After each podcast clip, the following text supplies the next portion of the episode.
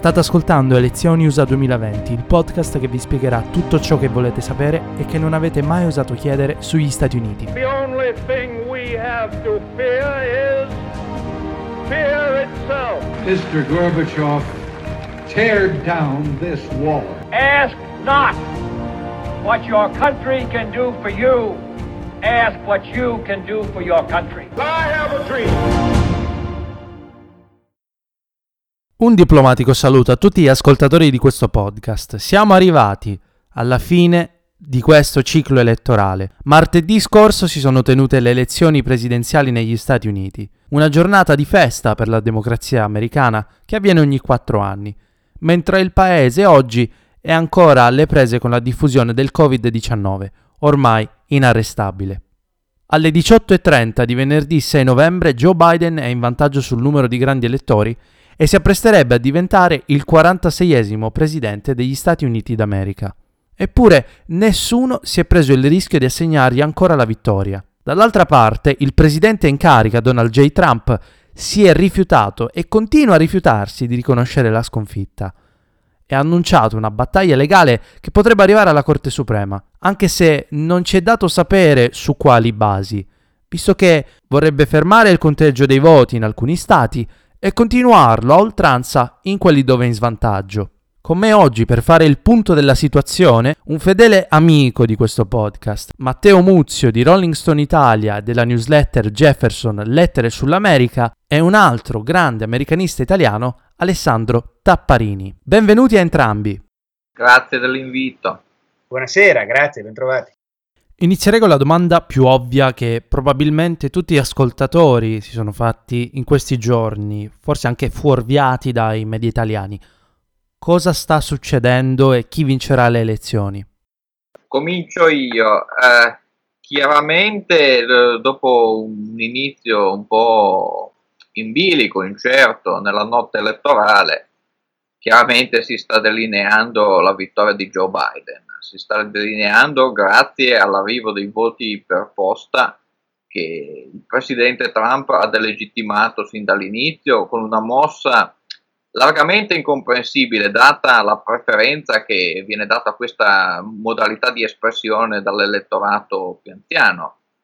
Dobbiamo immaginarci che è un problema per chi ha più di 65 anni fare ore di coda magari in piedi. Eh, quindi questa modalità di stare seduti nel proprio salotto, compilare la scheda con tutta calma e poi spedirla, poter, è, un, è, un'ottima opzione e i voti in Arizona l'hanno dimostrato in Maricopa County, i voti per Trump sono stati maggioritari, anche in quelli per posta.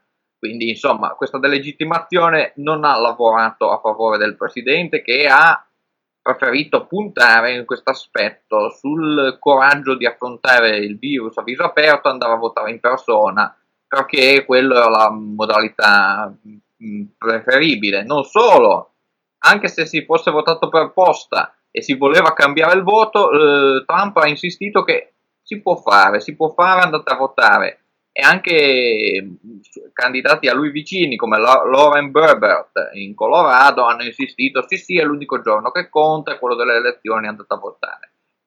Questo è stato diciamo un suo tallone d'Achille per una campagna che ha fatto anche alcune mosse intelligenti, tipo andare a tagliare dentro gli afroamericani, quelli con un certo reddito, tentare di recuperare quello che era stata una delle carte vincenti della coppiata George W. Bush e Karl Rove, cioè di conquistare eh, come quota ottimale la metà del voto latinoamericano. E poi dovremmo anche parlare dopo di cosa vuol dire questo, che c'è dentro di tutto e spesso non è accomunato da, da, da, da quasi niente.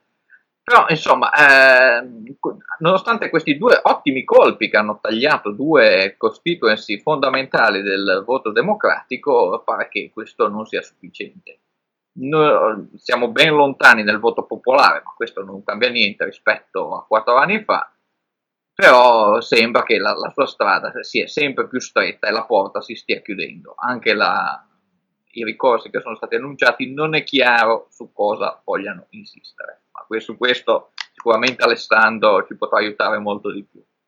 Eh sì, in effetti la domanda, eh, la domanda cosa sta succedendo quest'anno trovo che sia meno ingenua che in altre occasioni, perché è inevitabile che in molti se lo stiano domandando, perché in questi due giorni abbiamo assistito a scene a dir poco caotiche e io devo dire eh, che anche se solo per alcuni versi sia ben chiaro, non in tutto e per tutto, ma sotto alcuni profili eh, è sembrato di rivivere alcuni passaggi di quello che si viveva esattamente vent'anni fa, quando eh, si finì per tribunali per capire se le elezioni presidenziali le aveva vinte George W. Bush o Al Gore, eh, anche in quel caso c'era un problema di conteggio, anzi di riconteggio di voti. È vero che in quel caso ce la si giocava su poche centinaia di voti in tre contee della Florida meridionale, qui invece oggetto del contendere sono molte migliaia di voti in più stati, quindi c'è una differenza di scala e in queste cose la quantità può fare la qualità ovviamente.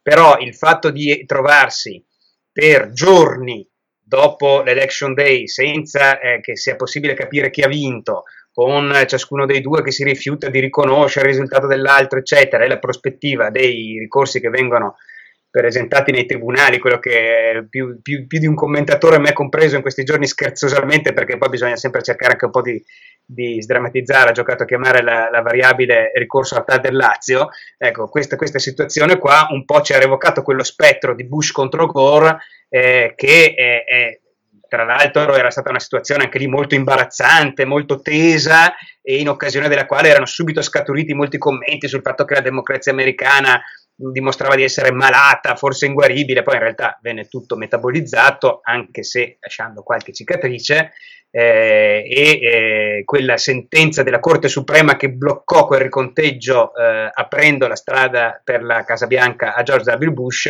eh, appartiene a una storia eh, passata, ma comunque qualche analogia viene da farla. Certo che in quel caso si trattava di un casino che, eh, anche se non tecnicamente imprevedibile, era più che comprensibile che non fosse una situazione sulla cui eventualità nessuno si era soffermato in precedenza, mentre in questo caso siamo alle prese con un casino fin troppo preannunciato, già scritto tutto da più di un mese e quindi è abbastanza disdicevole che non si sia evitata questa situazione, che evidentemente non si è saputo o forse ancora peggio non si è voluto evitare.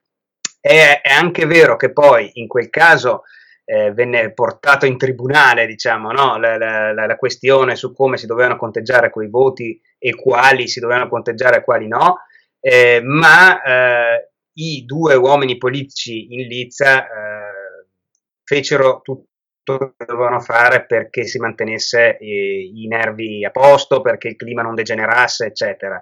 E qui invece c'è un'altra grande differenza rispetto a, a, a Bush contro Gore in Florida di vent'anni fa perché eh, in questa situazione invece il presidente Trump ha scaricato su questa, su questa questione una quantità di propaganda enorme che ha ovviamente fatto effetto di benzina sul fuoco e, e quindi in, diciamo la, la, si sta vivendo in un modo molto diverso. Eh, evidentemente il partito repubblicano di vent'anni fa non era il partito di Trump, era un partito che eh, dava un po' per perso a priori la battaglia sul piano mediatico perché si dava per scontato che i grandi media parteggiavano comunque per i democratici, quindi era inutile cercare di giocarsela lì, ma si sentivano molto forti del fatto di avere, tra virgolette, gli avvocati migliori, di essere più forti sul piano legale, giuridico. E, e, infatti Bush mandò in Florida un vero e proprio esercito di avvocati, non tutti esperti, anche alcuni giovani volontari, e tra l'altro, curiosità è che tre di quegli avvocati adesso sono giudici della Corte Suprema, perché l'attuale presidente John Roberts, eh, Brett Kavanaugh, che era il precedente nominato da Trump, e anche la nuova eh, componente della Corte Suprema, Amy Coney Barrett, allora era una neo-avvocata molto giovane, immagino che non ebbe un ruolo da protagonista, ma anche lei ha sulle mostrine questo precedente di aver fatto parte dell'esercito di avvocati di Bush vent'anni fa in Florida a controllare i seggi e le cause nei tribunali della Florida. Eh, adesso però eh, siamo alle prese con Trump che invece è uno che è arrivato dove è arrivato anche perché ha stabilito che secondo lui questo di dare per perso a priori l'attenzione sul piano mediatico era un lusso che non ci si poteva più permettere e quindi per cercare con il suo metodo trumpista no, di giocarsela anche sul piano della comunicazione e quindi della propaganda, come dicevo, ha gettato tutta questa benzina sul fuoco per cui adesso eh, l'America ha nella pancia molte tossine. Ecco. Trump e Biden hanno stabilito il record di voti alle elezioni presidenziali. Cosa ci dicono i dati per demografia e per etnia? Chi è andato bene e soprattutto con quale gruppo demografico? Beh, chiaramente abbiamo un, eh, una vittoria storica per i democratici che è stata notata poco perché appunto i commentatori spesso sono più attenti alle minorities, ma qui abbiamo una minority che è importante perché è sempre stata repubblicana, cioè parliamo dei bianchi eh, con college graduates, i bianchi laureati che sono sempre stati dei repubblicani anche in occasione di sconfitte epocali come quella di Barry Goldwater nel 1964. Lì la maggioranza votò per lui. Eh, è abbastanza stereotipico nell'immaginario che il medico da cui si va eh, per abitudine negli Stati Uniti sia un repubblicano. L'AMA è sempre stata per larga parte, vedo l'Associazione Medica Americana della sua storia, uno dei bastioni conservatori eh, che, eh, su cui i repubblicani si potevano informalmente appoggiare, su cui del, le riforme sanitarie, quella di Harry Truman e quella di Bill Clinton, sono state cassate e lì eh, invece Barack Obama fu molto astuto nel cercare il loro consenso prima di varare la sua e quindi su questa categoria di professionisti invece il eh, metodo trampiano di diffidare della scienza ufficiale delle, delle, loro prescrizioni insomma non ha lavorato molto a favore. E già era un trend in discesa eh, su questo anche prima della pandemia il, il tema dei medici eh, che stavano passando un po' i democratici. E, e questo però appunto ha fatto sì che Biden conquistasse questa costituency storica. Abbiamo parlato poi appunto del, dell'incursione di Trump nel voto latino e nel voto afroamericano, e quelle sono una, già questioni su cui molto si è parlato. Però eh, anche dal, dal, punto di vista del reddito, eh, Trump eh, stavolta è andato molto meglio tra i più ricchi. Il fatto che nelle città interne, che qualche commentatore disattento di casa nostra ritenga che i centri delle città siano eh, ricchi. Se pensiamo a Filadelfia, a Baltimora, a Detroit, non lo sono affatto, anzi sono luoghi che, su cui Trump si è espresso abbastanza in modo chiaro, eh, a volte le chiamati nidi infestati dai ratti, quindi insomma eh, ha usato dei toni particolarmente accesi e duri. Eh, quindi non stupisce che questi siano andati eh, ai democratici, ma sono città appunto molto povere. L'altra novità, che era già di due anni, è l'apertura che i democratici hanno fatto nei sobborghi, che sono stati da sempre uno dei bastioni della rinascita conservatrice. Quella linea sottile che da Barry Goldwater passa per Richard Nixon, Ronald Reagan e anche eh, George W. Bush e eh, in certi aspetti anche Donald Trump. Quindi in quella che è stata appunto una delle colonne vertebrali del Partito Repubblicano moderno, i democratici hanno deciso di puntare molto forte. Sono ancora molto deboli nelle aree rurali e contrariamente a quanto si dice, l'ala rurale dei democratici ha sempre avuto un certo peso nella storia del partito, dai tempi di Roosevelt, il segretario all'agricoltura, Henry Wallace era dell'Iowa, era anche piuttosto progressista se guardiamo le sue posizioni, tant'è che nel dopoguerra si sarebbe distinto per essere uno dei membri dei democratici più vicino all'Unione Sovietica. Uh, quindi, insomma, eh, ci sono tante constituency dove eh, i due candidati hanno fatto breccia, però l- a mio avviso quella su cui si è fatta meno attenzione è quella dei bianchi laureati. Come dicevi tu giustamente Gianluca, i bianchi sono stati ancora una volta decisivi nel determinare questa elezione. In effetti, questo aspetto del, delle componenti sociali e territoriali del, dell'elettorato che ha appena terminato di eleggere un presidente è, è un aspetto tra i più interessanti perché è uno di quelli dei quali continueremo a discutere per mesi e anni e non solo in questi giorni. Però è un, è un aspetto del quale io trovo che sia particolarmente difficile adesso parlare perché lo strumento principale del quale noi ci serviamo per rispondere a queste domande eh, non può che essere quello degli exit poll. Gli exit poll hanno una duplice funzione, no? eh, innanzitutto lì per lì quella che interessa di più nell'immediatezza è quella di cercare di pronosticare l'esito dello scrutinio, no? serve ai media per poter dare la notizia in anticipo, ma è anche quella più effimera, dopo qualche giorno un, viene cestinata quella cosa lì. Quello che invece rimane e, e, e viene usato per, per, approfondire anche per anni è eh, la, l'indagine non su chi hai votato, ma eh, su chi hai votato incrociato con a quali gruppi appartieni, eh, anagraficamente, etnicamente, territorialmente, censo, eccetera. Quindi noi per, per, approfondire questi aspetti importantissimi di solito andiamo a consultare gli exit poll, però gli exit poll, come noi ben sappiamo, sono delle indagini demoscopiche condotte sulla base di interviste all'uscita dei seggi.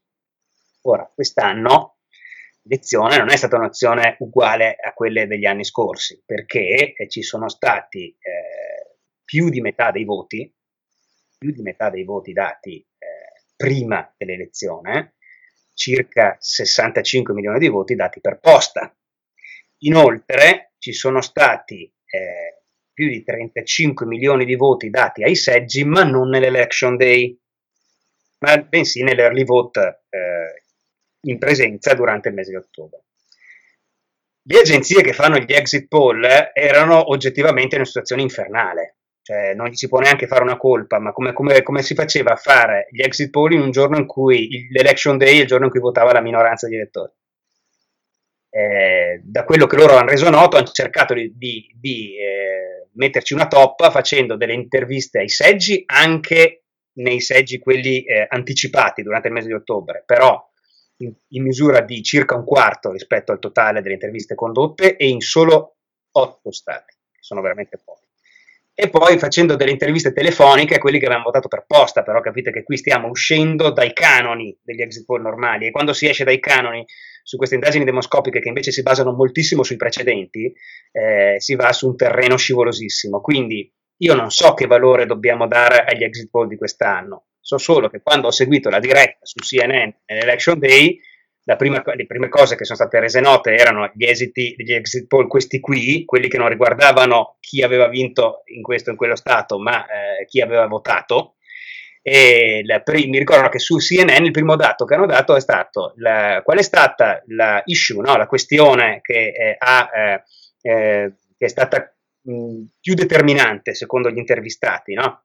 secondo gli elettori ricostruiti in base a questo campione. Eh, qual è stata la, la, la, questione che li, ha, che li, ha, orientati più di tutte nel decidere se votare Trump o Biden? E, e eh, la maggioranza avrebbe risposto l'economia. Poi alla domanda, la situazione economica secondo te è migliorata rispetto a quattro anni fa? Il mitico Are you better off di Ronald Reagan, no? È rimasta più o meno uguale o è peggiorata? A rispondere è peggiorata sarebbe stato solo il 20%. Allora, qua i casi sono due.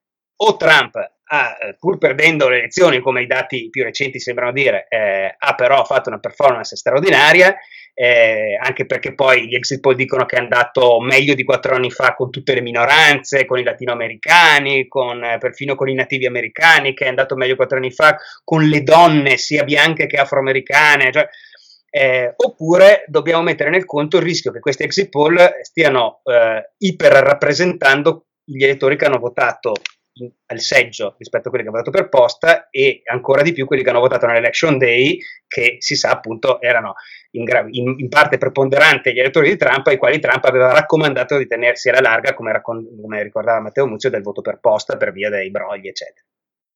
Comunque abbiamo avuto un'elezione con un'enormità di voti perché entrambi i candidati hanno infranto il record storico di voti eh, ottenuto da Barack Obama nel 2008 e quindi sia eh, Joe Biden che eh, Donald Trump hanno superato quel livello che non era mai stato superato da nessuno. Joe Biden attualmente risulta essere il, eh, il, più votato nella storia delle presidenziali americane e Trump il numero due nella storia. Quindi direi che la vera notizia non è che eh, in sé per sé il fatto che, che, Biden è il più notato, che è un dato di fatto oggettivo, ma la notizia è che queste sono state le elezioni con più votanti nella storia delle presidenziali americane. Quindi questo eh, complica ancora di più il, il, compito di chi deve poi eh, analizzare questi flussi. No?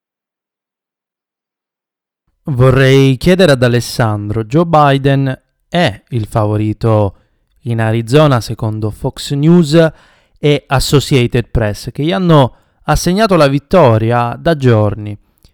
I democratici non vincevano nella contea di Maricopa, dove si trova la città di Phoenix, dai tempi di Roosevelt e Truman. Cosa è successo ai repubblicani nel Grand Canyon State? Perché questo crollo?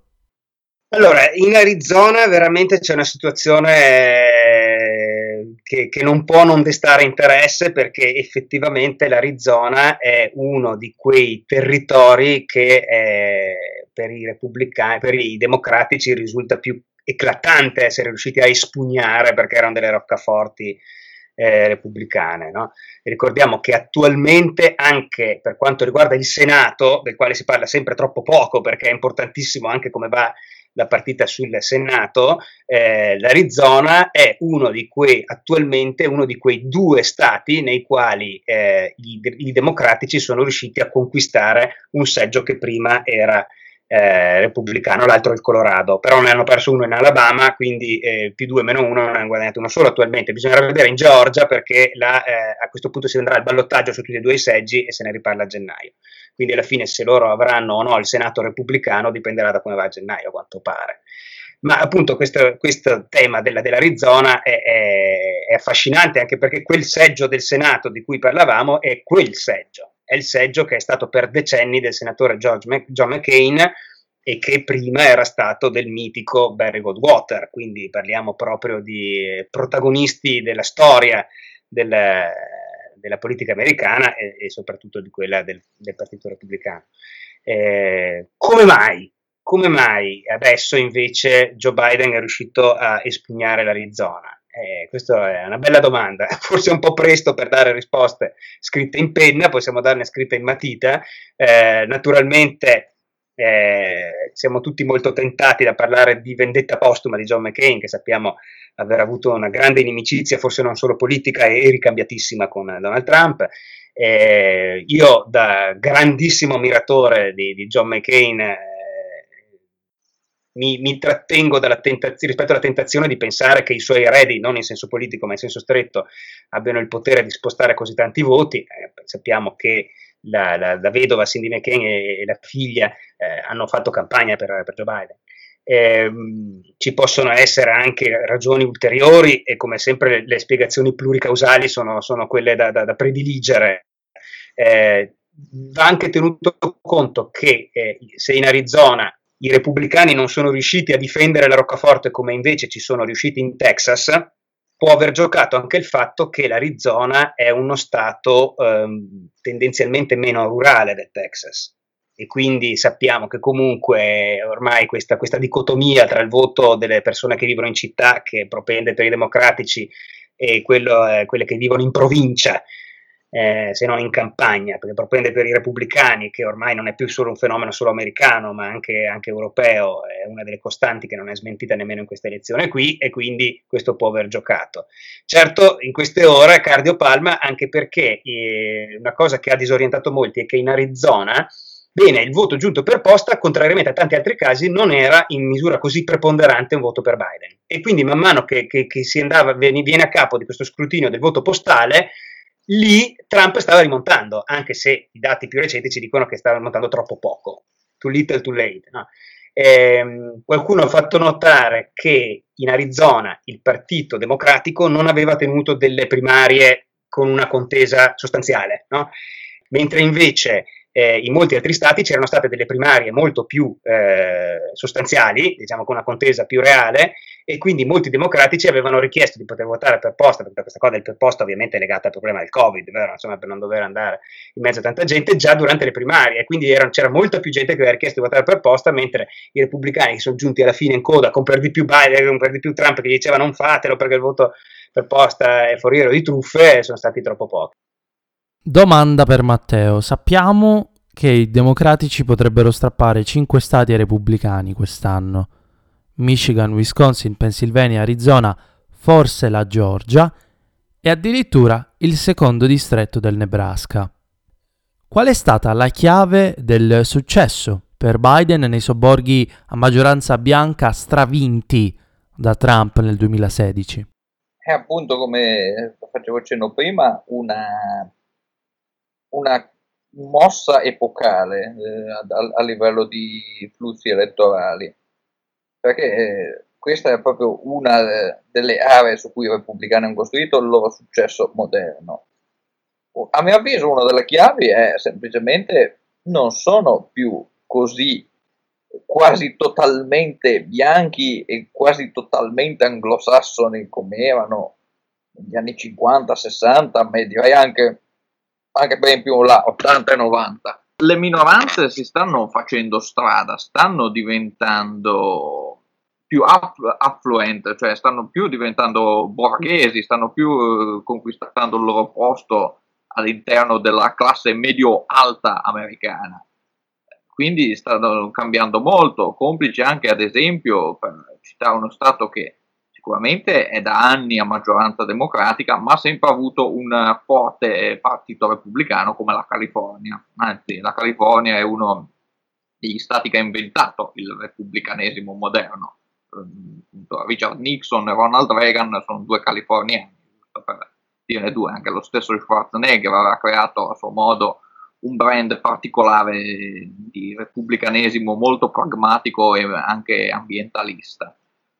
Però appunto in, con la, scena dei lavori della Silicon Valley, i lavori con molte minoranze che molto ben pagati, con cui ambire anche una casa autonoma con molto terreno intorno, fa capire come questo sia molto cambiato a livello di, proprio di colore stretto. E per quello che riguarda invece, il, e questo appunto può valere probabilmente molto di più per l'Arizona e anche per la Georgia direi, perché anche lì si sta diciamo mischiando la cosa. Il, probabilmente è uno degli stati dove il razzismo sistemico eh, è più debole tra quelli del Deep South, almeno. Cioè, gli afroamericani hanno numerose cariche e non scordiamoci, Stacey Abrams aveva mancato di pochissimo l'elezione governatrice eh, nel 2018, pur con, appunto, con un, uno svantaggio che non è mai stato colmato, perché nemmeno Obama è mai riuscito a, a, portare a casa non solo i voti elettorali, ma neanche i voti di un democratico al Senato, nonostante appunto alcuni nomi come Michelle Nunn, la figlia di un senatore, un noto cold warrior come Sam Nunn. Quindi, insomma, eh, per Michigan, Wisconsin e Pennsylvania il discorso è un altro. Eh, il discorso è che Biden ha fatto il Biden, ha fatto quello per cui Obama l'aveva scelto, cioè riconquistare la classe media bianca eh, di, di, origine operaia, magari di matrice irlandese o tedesca, eh, a cui Biden è sempre piaciuto tantissimo, è sempre stato molto amato.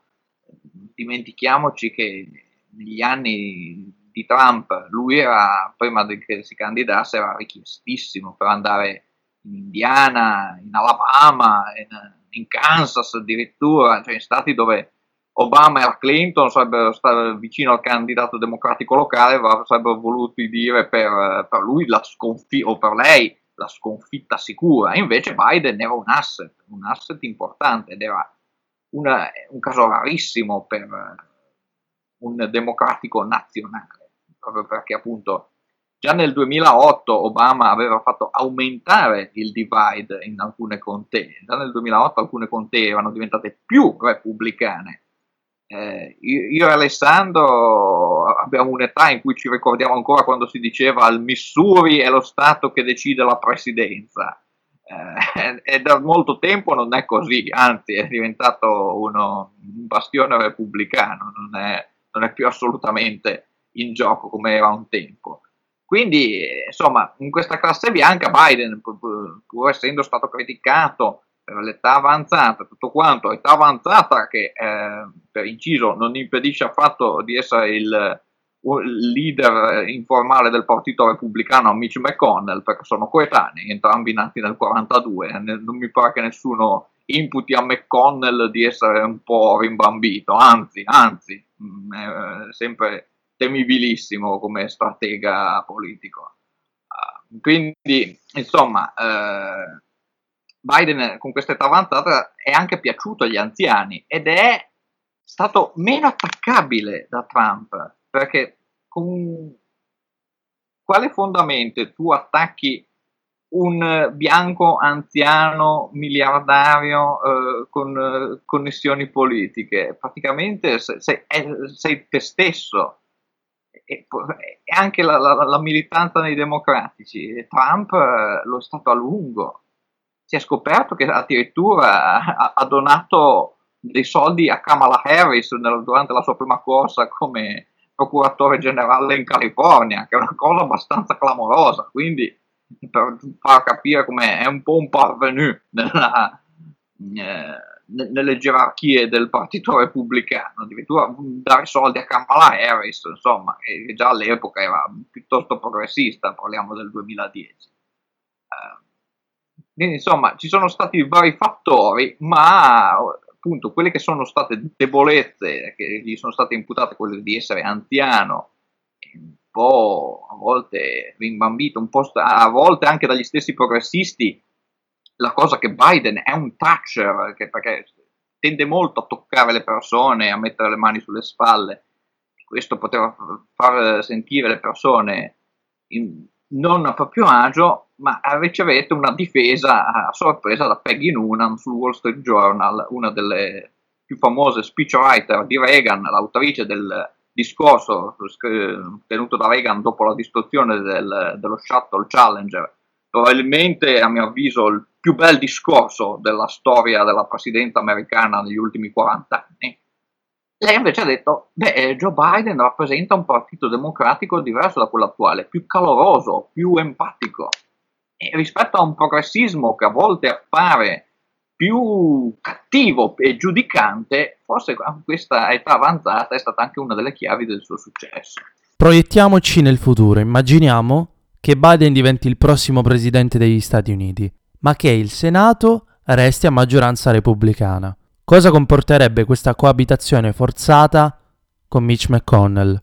Cedo la parola a Alessandro perché ho appena parlato, prendo fiato un attimo. Va bene, volentieri. E io a mia volta scelgo di parlare poco della coabitazione tra Mitch McConnell e il futuribile presidente Joe Biden, perché di questo lascerò volentieri parlare Matteo, perché so che lui è, è molto sul pezzo quando si parla, si parla di Mitch McConnell, eh, ha giustamente studiato bene il personaggio, ha capito prima di altri commentatori italiani che, che valeva la pena di studiare Mitch McConnell che non era un personaggio da sottovalutare. Prima parlavamo di vent'anni fa, no? Vent'anni fa eh, in ambito repubblicano c'erano due leader molto, molto detestati, soprattutto da, dai, dai, media, no? Dal, dai giornalisti, eccetera, che erano il presidente Bush, che adesso è stato molto rivalutato in chiave anti-Trump, ma vent'anni fa non godeva di buona stampa, neanche un po', neanche in America. E poi c'era il suo vice, che era anche il suo grande stratega, che era, eh, che era Dick Cheney. No? Adesso ci troviamo alle prese con uno scenario nel quale nella destra americana c'è anche qui un presidente pare proprio uscente, che è Trump, che è molto detestato ovviamente eh, da, da, da, lo, da, chiunque non lo voti, insomma, e poi c'è questo Mitch McConnell che è un personaggio che somiglia più a Cheney come, come parte in commedia, no? appunto fine stratega, però attenzione, io volevo parlare di questa coabitazione più che di quella con, con Biden, che, della quale sicuramente, ripeto, vale la pena di, di, di parlare e, e molt, passerò molto volentieri la parola a Matteo su questo. Ma eh, non dimentichiamoci che oltre alla, eh, quello che ovviamente è il primo piano di ragionamento, cioè quello della coabitazione tra il presidente Biden e il leader repubblicano al Senato di una, di una possibile, se non probabile, maggioranza repubblicana al Senato, Mitch McConnell, reduce tra l'altro da grandi prove di forza,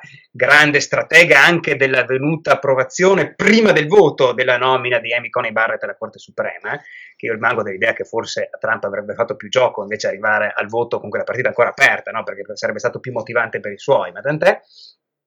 E ecco, questo dovrà coabitare anche con Trump, perché, signori miei, diciamoci le cose come stanno, se noi ci illudessimo eh, del fatto che Trump rispetti la tradizione, la consuetudine eh, che vuole che negli Stati Uniti chi perde una campagna presidenziale poi scivola nell'ombra, no?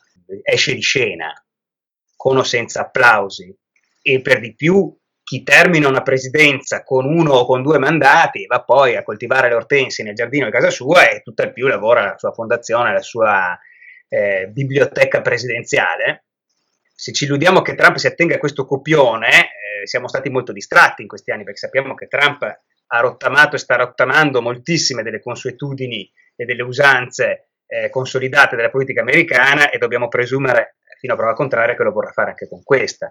Oltretutto Trump, eh, essendo, come usa dire adesso, vabbè, dai, per semplicità usiamo al volo questo termine populista, no? eh, quando si trova all'opposizione ha più benzina nel motore di quando si porta sulle spalle il peso di responsabilità di governo. Quindi io non, non, penso si possa dare certo per scontato che Trump adesso se ne scivoli via rapidamente eh, e eh, quindi Mitch McConnell leader sì, però attenzione perché il leader parlamentare sì è il capo del partito in America, non c'è dubbio, però non, non può spingersi oltre a un certo livello. Mitch McConnell non può essere il prossimo candidato del Partito Repubblicano alla Casa Bianca, per intenderci, no? Potrà magari guidare eh, a testa alta eh, il partito nelle elezioni di metà mandato fra due anni, questo sì, ma questo è il massimo che può fare. Eh, ricordiamoci che anche lo stesso Newt Gingrich, che si trovò a essere il leader eh, della maggioranza repubblicana eh, in, al congresso, eh, guidando l'opposizione contro Bill Clinton, eh, cercò poi di candidarsi alla Casa Bianca, ma molti anni dopo. No?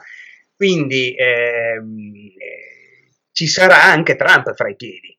Ecco, voglio dire, no? Mitch McConnell dovrà ancora una volta coabitare nel Partito Repubblicano con un Trump con il quale non si amano affatto, loro è stato in questi anni prima un rapporto di separati in casa, poi se vogliamo nei, nei momenti migliori quasi un matrimonio di interesse, ma di quelli proprio brutti, senza amore, e, e adesso che cosa succederà?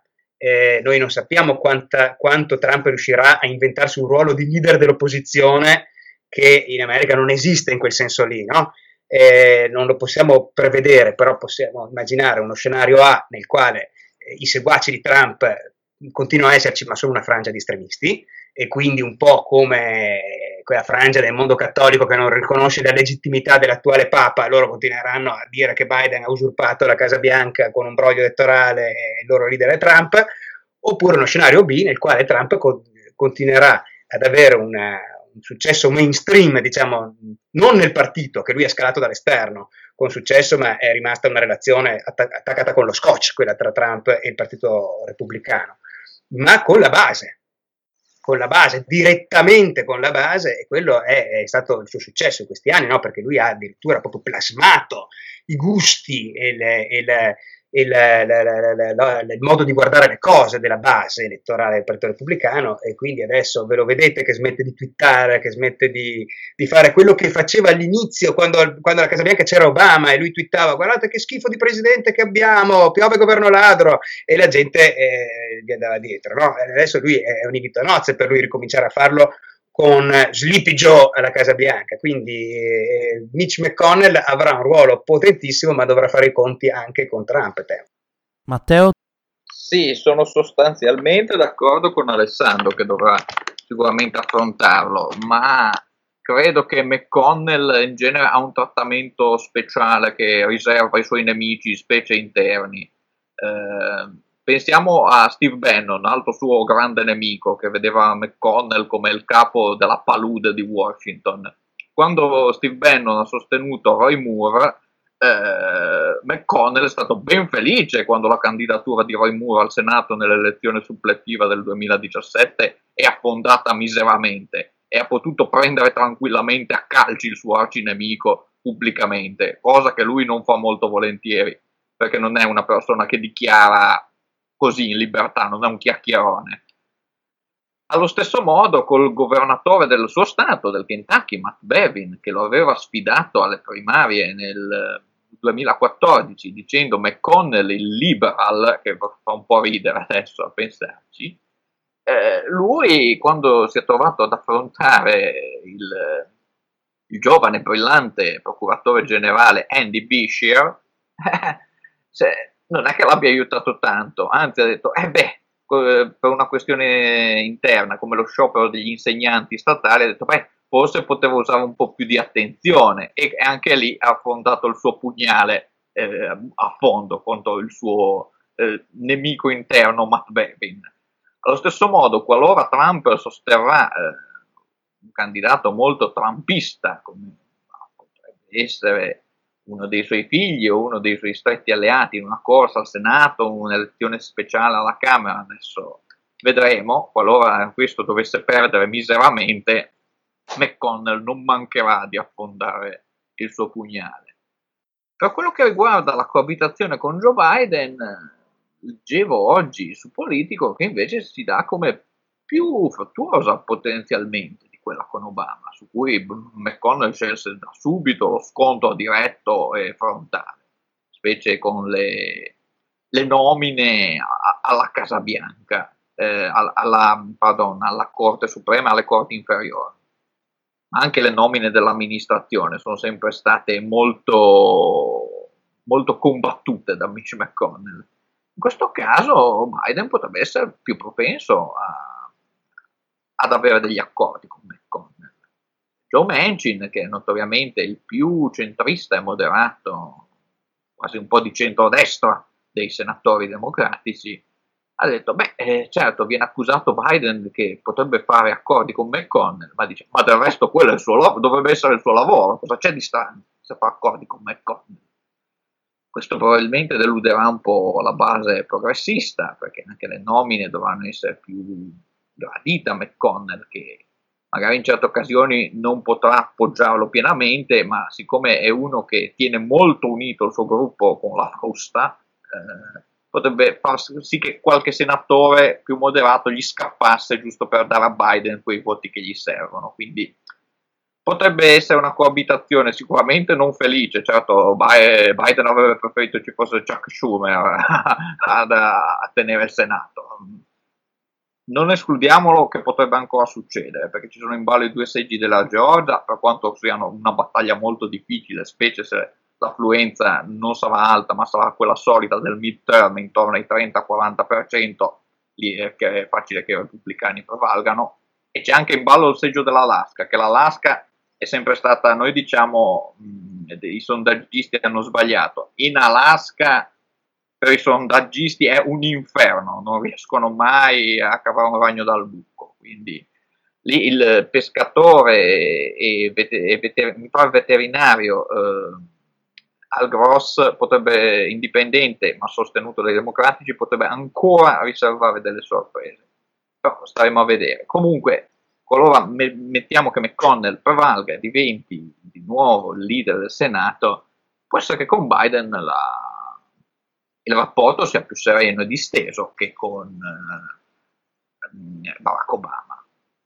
Anche perché magari avrebbe da ricostruire il partito e sicuramente non ama essere disturbato nel suo ruolo di manovratore. Qualora qualcuno lo accusasse, ecco McConnell il vecchio, la Swamp, quello che ha tradito Trump nel momento del bisogno, diciamo che lui non, non si lasciava sfuggire l'occasione buona per far fuori questi nemici interni. Quindi potrebbe per ottenere prima questo risultato avere almeno il primo anno o di lì un rapporto anche abbastanza disteso nei confronti di Joe Biden. Non garantisco questo nel midterm del 2022, quando saranno in ballo degli importanti seggi della sua maggioranza, eh, tipo il seggio in, eh, in Pennsylvania o, o, altri seggi importanti che sono stati conquistati nel 2016, come quello di Ron Johnson, alto stretto alleato di Trump in Wisconsin, Wisconsin che a quanto pare sta pian piano tornando più blu di quello che è stato per molti anni con Scott Walker. Uh, insomma, quindi lì la guerra si potrebbe riaccendere. Però magari il primo anno per la nomina di tutte le nuove cariche dell'amministrazione potrebbe essere, se non alto civile, se non cordiale, ma quantomeno se, senza coltellate e piatti che volano. Bene, per oggi è tutto. Vi raccomandiamo di seguire i fatti dei prossimi giorni perché la partita è tutt'altro che finita. Vi ricordiamo che il giuramento del prossimo presidente avverrà il 20 gennaio 2021. Segnatevi questa data. Io ringrazio Alessandro e Matteo che ci hanno fornito due punti di vista, due punti di vista estremamente interessanti sugli eventi delicati degli ultimi giorni e su cosa potrebbe accadere nei prossimi mesi. Grazie a tutti e due. Grazie a voi per l'invito. Grazie a voi. E infine ringrazio voi, ascoltatori, che avete confermato la vostra fiducia in questo programma e in me per tutti questi mesi. Spero vi abbia aiutato a comprendere meglio l'America. Voi sicuramente mi avete convinto a non smettere di amarla. Perciò questo non è un addio, ma soltanto un arrivederci. A presto.